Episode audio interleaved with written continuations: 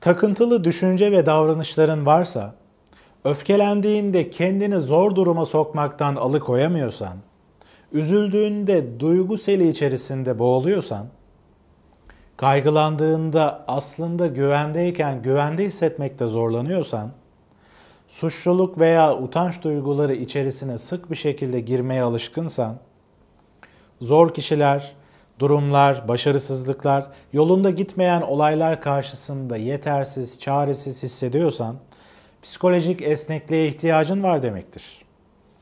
Psikoterapinin sağlayacağı birçok fayda sayesinde psikolojik esnekliğin gelişecektir. Bu videoda bu önemli kazanımı ele alacağız. Psikolojik esnekliği, ihtiyaçlarını karşılama konusunda içsel, dışsal, değişen şartlara uyum sağlama olarak tanımlayabilirim. Çocukluk dönemi, psikolojik esneklik konusunda en iyi olduğun dönemdir. Zamanla ne yazık ki bu beceri körelmeye başlar. Mikro ve makro travmaların yani küçük büyük olumsuz yaşantıların etkisiyle zaman içinde katılaşmaya başlayan, kalıplaşmış düşünce ve davranış alışkanlıkları edinirsin. Elinde sadece çekiç varsa her gördüğün şeye çivi muamelesi yapmaya başlarsın. Öğrendiğin kalıplar o dönemlerde işe yarar gibi görünse de daha sonraki yaşamında seni zor duruma sokmaya başlar. Ne demek istediğimi daha iyi anlaman için basit bir örnek vereyim.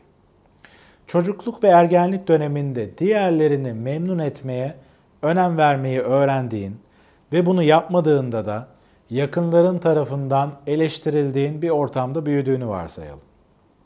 Bu mikro travmaların etkisiyle fedakarlık becerin daha baskın gelmeye ve katılaşmaya başlayabilir. Hayatının bazı anlarında kendini de düşünmen gerektiğinde esnek olarak hareket etmekte zorlanacaksındır. Bu kalıplar nedeniyle kendin için bir şeyler istemek seni suçlu hissettirebilir. Eğer böyle bir sorun yaşıyorsan, psikoterapi ile psikolojik esnekliğini geliştirebilirsin. Terapistinin uygulayacağı özel teknikler ve yaşantısal süreç yardımıyla göremediğin noktaları fark etmeye başlayabilirsin. Yaşamına daha geniş bir açıdan bakabilirsin. Bu süreçte yaratıcı ve esnek çözümleri keşfedebilirsin. Duygularını daha doğal ve esnek bir şekilde yaşayabilirsin. Sence psikolojik esnekliğin başka ne gibi işaretleri olabilir? Düşüncelerini aşağıdaki yorumlarda paylaşabilirsin. Bu arada eğer psikoterapi ile alakalı daha fazla video izlemek istersen kanalımda bu konuyla alakalı birçok içerik paylaşıyor olacağım. Kanalıma abone olabilir, beğendiğin videoları işaretleyebilirsin. Sonraki videoda görüşmek üzere.